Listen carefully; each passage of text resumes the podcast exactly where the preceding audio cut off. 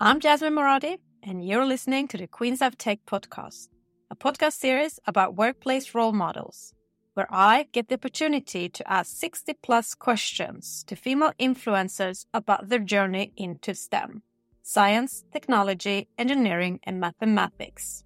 My vision with this podcast is to raise the workplace ecosystem for women in tech. My mission is to bridge the gap between schools and workplaces by highlighting female role models in STEM to encourage more young girls and women to unleash their full potential in these fields to reach top leadership roles. In this episode, I'm very excited to welcome my guest, tech queen Sophia Matveeva, CEO and founder Tech for Non-Techies. Hi, Sophia. Hello, Jasmine. I'm so excited to be here and to be called a queen. I love it. You are, my dear. And I'm very happy to have you joining us from London, UK today. How are you? I am really proud of myself today. You know, when you're on a flow with your client and you just know, damn, I killed it today. I'm happy you're bringing this energy to this podcast. So now let us dive into your journey into STEM. Hope you're ready for the Queens of Tech 60 plus questions. Let's warm up with a few fun facts about you. How would you describe your personality in three hashtags? Ambition, glamour, and intelligence. How would you describe your life in three sentences? I'm an example of a woman going after what she wants, despite all of the huge challenges thrown in her way, and still trying to look fabulous. What kind of music stimulates and motivates you the most? Depends on my mood. There isn't one. What is your personal motto? That there is freedom in the absence of choice. What is your favorite book? War and Peace by Tolstoy. What is your favorite podcast? Desert Island Disc.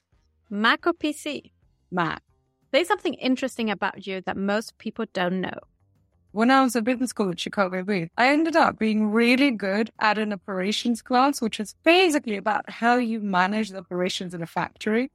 If you were going to write a book about your life, what would the title be? I would go with wisdom and folly. The fear means wisdom. If I were to just call it wisdom, that would not be an accurate portrayal of my life. There is definitely some wisdom, but there's a lot of folly. Great start. Now, let us dig deeper. Our childhood has an effect on our adulthood. Our early experiences shape our belief about ourselves, others, and the world. Sophia, I want to discover your childhood. Where did you grow up? I grew up in Moscow, so I lived in Moscow until I was 10, and then I moved to London. What was your dream job as a child? I wanted to be an astronaut and a princess, so it's a sort of astronaut princess combination.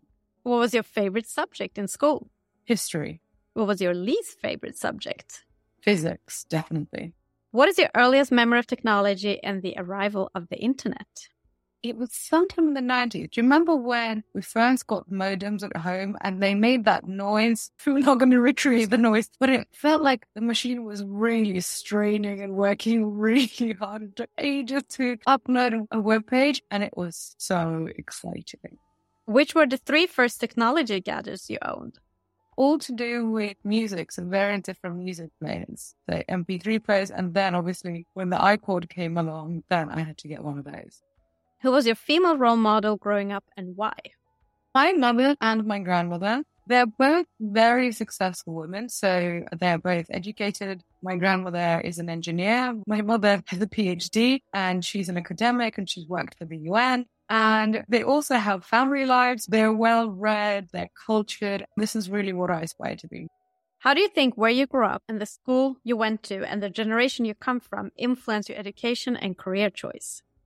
In all Soviet countries or communist countries rather, because women were given equality of opportunity a lot of women were working for basically decades. It's quite normal in Russia in Ukraine in China for even like your grandmother's generation to work. So as a child, when I came to London and I went to a school where lots of mothers were not working, it was absolutely surprising to me that some women didn't work or that people were saying my mother is the first woman to work in her family because to me it was just something unfathomable. I think that taught me that what you assume to be the truth in your culture might actually be something completely different in a place that's actually not that far away.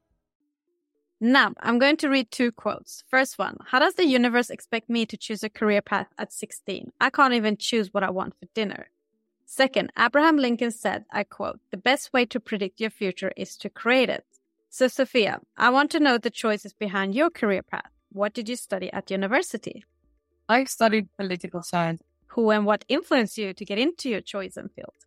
That was my mother. So she worked at Chatham House, the United Nations, and at various NGOs. But also growing up in a country that, having had a childhood in Russia, a country that has had so much upheaval and is unfortunately going through a lot of tragedy right now, politics and history is something that you literally can't escape even if you want to. I really wanted to see how is it taught and how is it portrayed for people who are actually not involved in it. So that was one of the key drivers.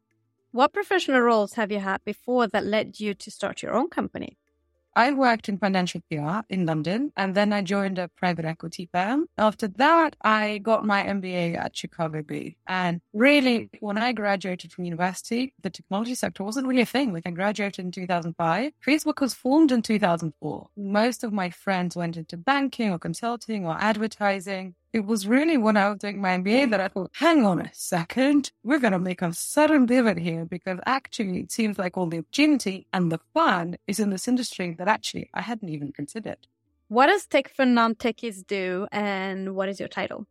Tech for Non-Techies is an education and executive coaching company that helps smart, non-technical professionals succeed in the digital age. So we teach courses on tech for non-tech professionals, and then we add coaching essentially to help you really apply those concepts so you can lead in the digital age. And I'm the CEO and founder.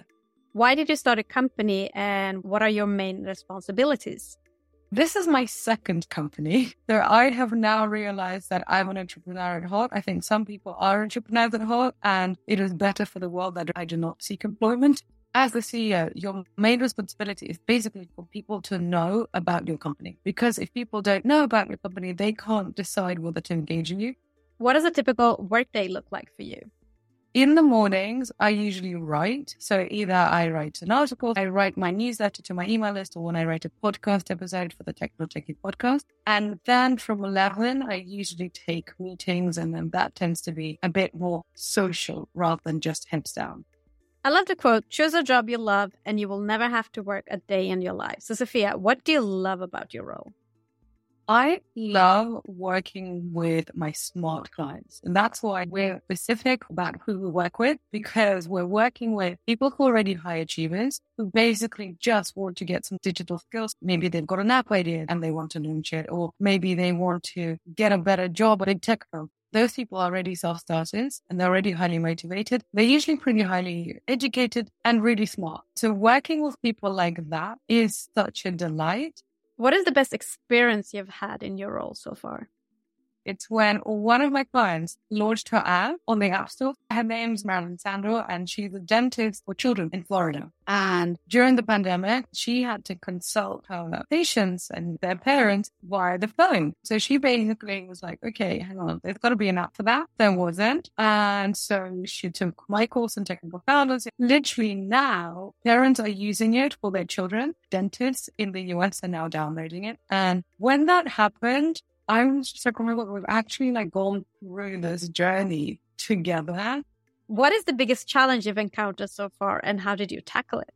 As an entrepreneur, you're mostly trying not to lose your mind. I would say that one of the biggest issues when you're an entrepreneur and when you deal with corporate, because we have individual clients and we also deal with pro customers, take ages to pay their bills. And their bills are usually really big. So like they're literally in the like tens of thousands of dollars. And if you are Microsoft selling to Facebook, that's fine. Like they can take three months, like they weren't even noticed. But when you're leading a small business, oh my God, invoice and money in your backup. Anybody from a large company, please guys work on this. Because I've spent so much of my time literally crying over unpaid invoice. What do you wish everybody understood about your role? That most of what you have to do, basically consistency there are some really fun and glamorous bits, speaking on stage and being interviewed for podcasts. But in order to do that, you have to essentially do work that nobody sees every single day. In my case now, lots of people listen to the Tech and Techie podcast. At the beginning, nobody did, but you will never get to the results that you want unless you do the work that nobody sees. Nobody likes doing it, but unfortunately, it is the journey. What is the one common myth about your profession or field that you want to disapprove? That it's all glamour, maybe 10% on a good day. What do you love about working in the tech industry? That there is always something new and that it's always changing and that you cannot be bored, even if you tried. Oprah Winfrey said, I quote, Think like a queen. A queen is not afraid to fail. Failure is not a stepping stone to greatness. Sophia, what have by far been your biggest achievement in your career?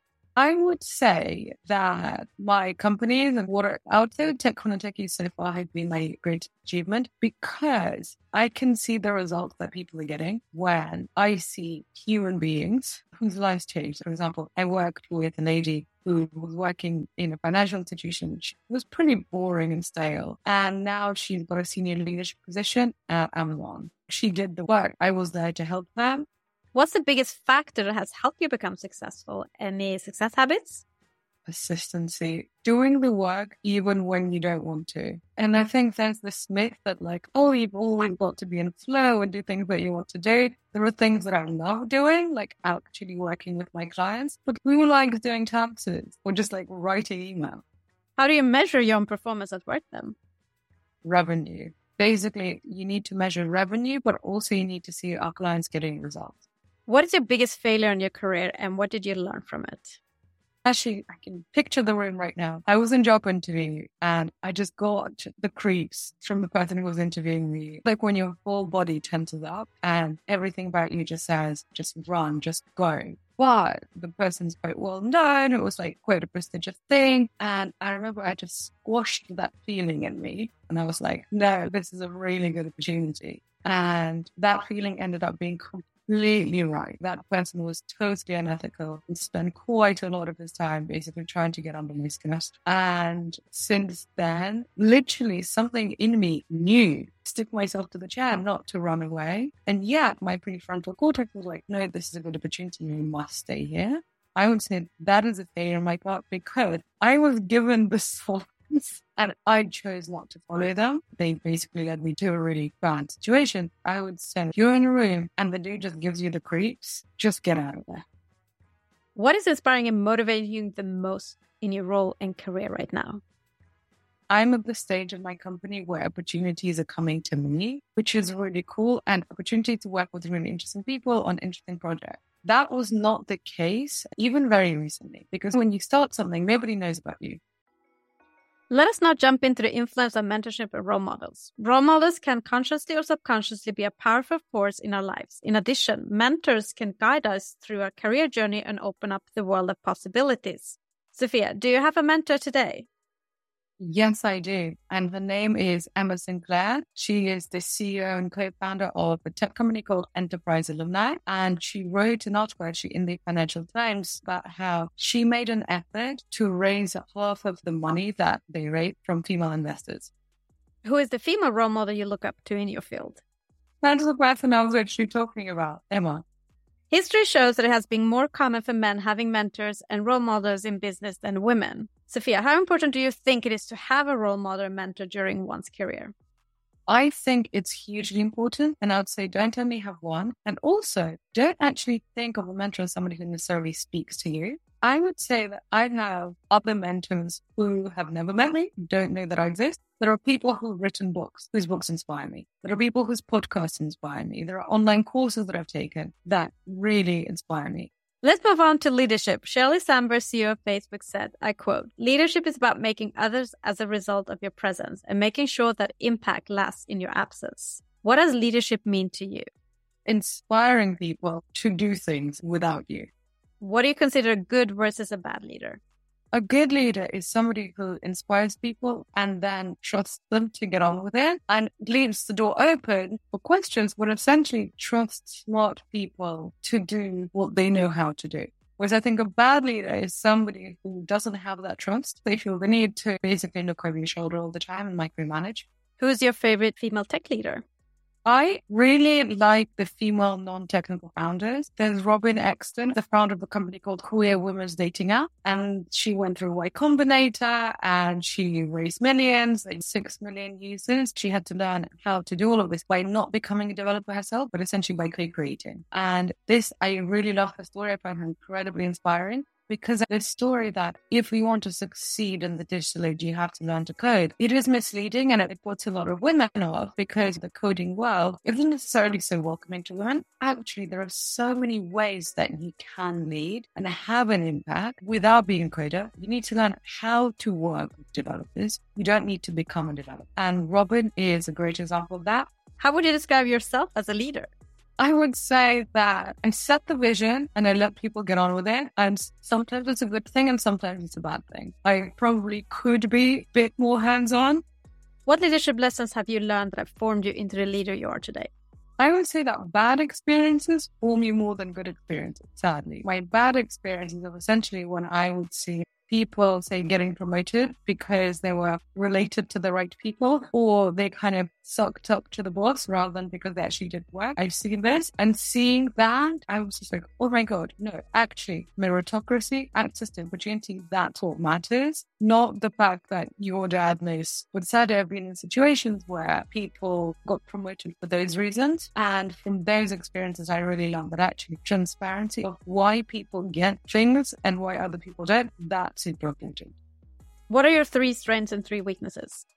Strengths are connecting with people, writing, and also distilling complicated ideas into simple things. Weaknesses, when you have to be very deliberate, when you have to sit there and you have to really weigh up your options for a very long time, that is not something like doing. I like to make a decision, go, and then figure it out and pivot if necessary. Also, lots and lots of attention to detail, not really something I'm interested in. If you have too much attention to detail, you can't really be in the role of a founder. I think a founder needs a number two who has lots of attention to detail. That's why you have the CEO and the CFO. I find it very difficult when people are not as driven as I am. So I'd say patience. Let us now jump into the hottest topic in business today workplace culture, unblocking the power of diversity, equality, inclusion, and belonging. Sophia, what do diversity, equality, inclusion, and belonging mean to you personally? They mean equality of opportunity. As long as people have equal access to opportunity, then we can all thrive. What do you consider being three to five signs of good company culture if you were to join a company? Meritocracy, transparency of why people get promoted, also a diversity of work events. What I mean by that is those cultures where basically everybody has to go and get pissed at the pub. I don't think that's particularly welcoming. I like going to pubs, but maybe I don't want to get drunk with my work. But I've definitely been in situations where that has been expected. And I don't think that's a sign of a good company culture. Whereas I think if there's a plethora of different types of events where you can go, so it's not only one thing. I think that's a sign of a culture that's more aware of the different experiences that people want. As a woman, what has been the most significant barrier in your career and how have you overcome these challenges? There were so many. What I would say is when you walk into the room, you're basically undervalued. And I know that even now with my expertise, literally I have taught a class that I have created at Oxford University. And still, despite that, even when people see my bio ahead of time, I still sometimes find that I have to be like, I know what I'm talking about. Listen, you called me because I'm an expert. So believe me that I'm the expert. Why do you think it's important for more women to join the tech industry, especially as leaders? Because the tech industry is impacting absolutely everything. If we only have products that are made by one section of the population, they are only going to really serve one section of the population. Simply as a consumer, I want more women to make products or to be in leadership roles in companies that make products because I want better product. But also as an investor, I also want to see more opportunities that women see because women solve problems that women chase. For example, there is a reason why there are lots and lots of laundry delivery apps in Silicon Valley to all these single guys who've never done their laundry who needed an app to do it. Whereas I think women look at health tech and look at how many women are actually getting funding for female health. Not many. The more women actually we have innovating, then the more women will have investing and the better off we'll be as consumers, but also as, as a society where we'll have healthier people. Do you and how do you speak with your female and male friends in your network about diversity, equality, inclusion, and belonging challenges, especially salary gaps? Well, I'm not now. The salary gap doesn't apply to me so much, but when it's something that we talk about is the gender funding gap, I'm not looking for funding, but when you hang out with entrepreneurs, this is that something that people really talk about. There are many public and internal discussions about the barriers women face from reaching high positions in the tech industry. How do you feel it has affected and is affecting you? And what is your advice on how to best unblock these roadblocks?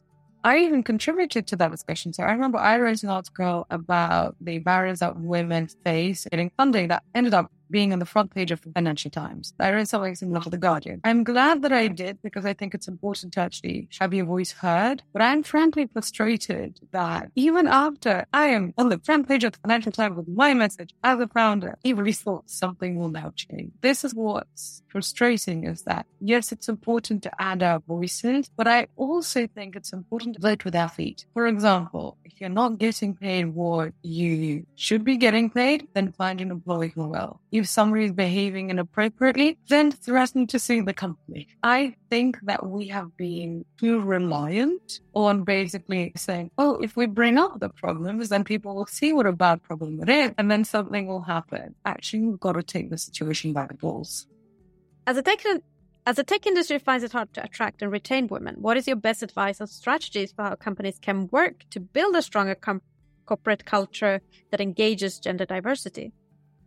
I'd say that one of the first things to do is for people not to try to sleep with women, making fun of this, but actually there is so much unwanted attention that happens at the office, and I certainly had it. And I'm unfortunately not at all an exception. And I don't think that companies in general are tackling it properly. I think that we have gender and diversity trainings where essentially people sit through some sort of training and they, they just sit through those three hours. But I think what really we need to do is actually educate people on what do you do if you see something happening? Because I actually think that most people are good people. I think most men are good men, but you don't need everybody to be a sleazy asshole. You just need one. And just that one person can ruin the working lives of the women there and also ruin the reputation of the company. One of the things that companies really need to do is to actually educate people on like, okay, if you know that this person is a sleaze, here are the things that you can do. And maybe maybe going to HR is not the first thing. Maybe the first thing is actually talking to the guy and being like, look, this is not cool. If you do this again, this is what I'm going to have to do.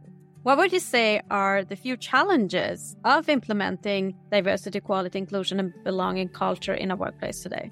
I think it's really difficult because HR departments are fighting literally millennia of socialization. I have blind spots. We all have blind spots. And sometimes we say things like, hey, hang on, I didn't even mean that. Okay, now I see how that comes out. And I've heard women say they would automatically go and buy a pink doll for their daughter and I will think, hang on, is this what I want to do? Should I get her a truck? I don't know. Also, I do think that because these attempts are fairly recent, nobody really knows what works. So I do think it's a difficult problem to solve. But but I also think that we should carry on. Why and how do you think companies would benefit from having workplace gender diversity, especially better gender representation at C-level? Because they'll basically run better companies. There's so much data that diverse boards make better decisions and have better performing companies. How much do you think the industry has changed regarding this subject since you joined? I would say there's been a lot of talk. Female founders are still getting less than 2% of venture capital funding. I, that's not good, guys. Looking back on your career, what one thing would you have changed in your working environment to break the bias? I would have actually spoken out more because I remember in my first job, literally having my mom pinched by one of partners. I wasn't so much shocked, but I didn't say anything. What I'm seeing now is that young women are actually saying, hang on, you did this, they did that again. Whereas for some reason I protected the reputations of people who pinched my mom at work. Hang on, how does that make sense? I think as women we're socialized to keep the peace and also worry about what will happen to us. And so I really wish that I had actually been like, no, he did it. He's the bad guy. Looking forward, what will you do as a leader to improve the bias for the next generation of women in tech? I think the best thing is actually living a life that deeply inspires women because I've had some good experiences working for other people, but I've also had some dreadful experiences. And I think these dreadful experiences are partially why I decided to start my own company. I really enjoy it and I want to build this into a global business. I want the Tech for Non-Techies podcast to reach millions and millions of people. And I want this message to be heard. And part of that is that I do want women to see that, okay, one path is not what you expected it to be through no fault of your own, then make your own. Let us move on to another hot topic in business today, which is workplace life balance and mental health. Sophia, you have without a doubt a busy lifestyle. How do you take care of yourself to maintain a good mental health? The Headspace meditation app really helps. For me, 10 minutes a day in the morning, that's one of my religions. Another thing is all the traditional stuff, basically like exercise, go for a walk. It's all the stuff that you're supposed to do. It does actually work. But the most important thing is actually having friends and connecting with people and having these conversations that you can't really have in public. Literally just winding down with a friend. Have you ever experienced burnout? Oh, and get very close to burnout and with that I pull back. It's a constant dance. Being in the CEO position is that you cannot afford to mess yourself up. If my brain doesn't work, I won't be able to essentially make payroll. What motivates you every day to get out of bed? Ambition. I am building a multinational and just for this is what I'm doing. That excites me greatly. What is your advice on how companies can create a more mentally healthy workplace in the new now?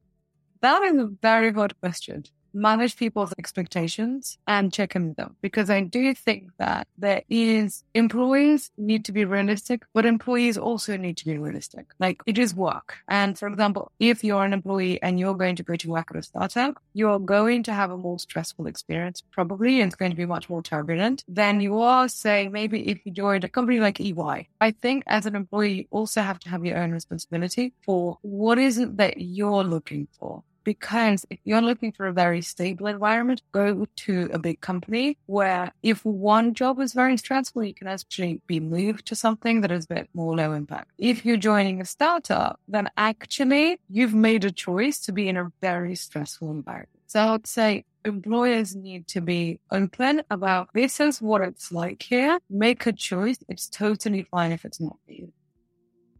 Now, let us wrap up with a few words of wisdom and piece of advice for our listeners. Sophia, what is the best piece of advice you've been given that has helped you during setbacks in your role and career?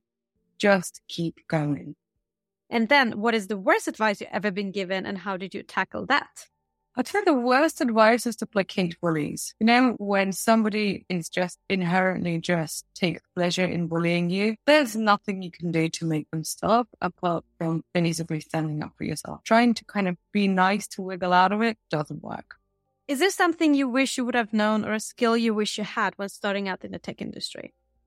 I wish I would have known that actually you don't need to be a technical person in order to succeed in the tech industry. Because when I started my first tech company, where app development was one of our key points, I really thought that in order to lead a product team, actually you need to learn to code. So I spent a lot of time on coding courses, which I was really bad at and which I hated. Only on the job, like once we developed an app, once we created algorithms, I was like, oh, I can create the logic of the algorithm and then coders can actually turn it into computer code. I didn't realize that actually you can be in a leadership position working with developers. You don't have to be the person who actually writes Python. I wish I'd known that. It would have saved me a lot of time and headache. If you had the ability to go back in time when you were just at the beginning of your career, what advice would you give to your younger self? Don't let the bosses grind you down. What advice would you give to young girls and women wanting and trying to break into STEM fields today? I would say if this is something that really drives you and something that inspires you, go for it. And in every single career, there are setbacks. And in most offices, there's usually some sort of unpleasant person. But it doesn't mean that you have to let them stop you. If this is something that you genuinely want to do, they will inevitably be setback. Do whatever you need to do to kind of lick your wounds if you have to, and then just get back on the horse and keep going.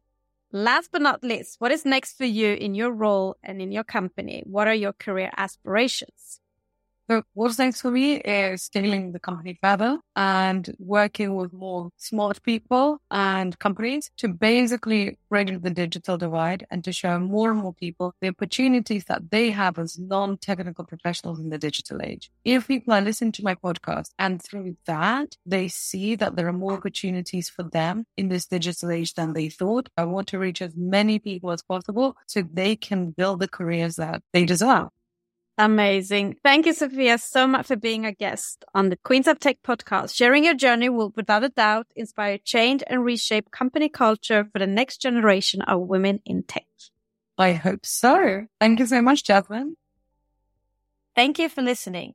If you have worked in the tech industry a minimum three years and would like to share your journey, please nominate yourself or somebody you know to i at jasminemoradi.com. For more podcast episode and to learn more about the Queens of Tech initiative and to support us, visit queensof.tech.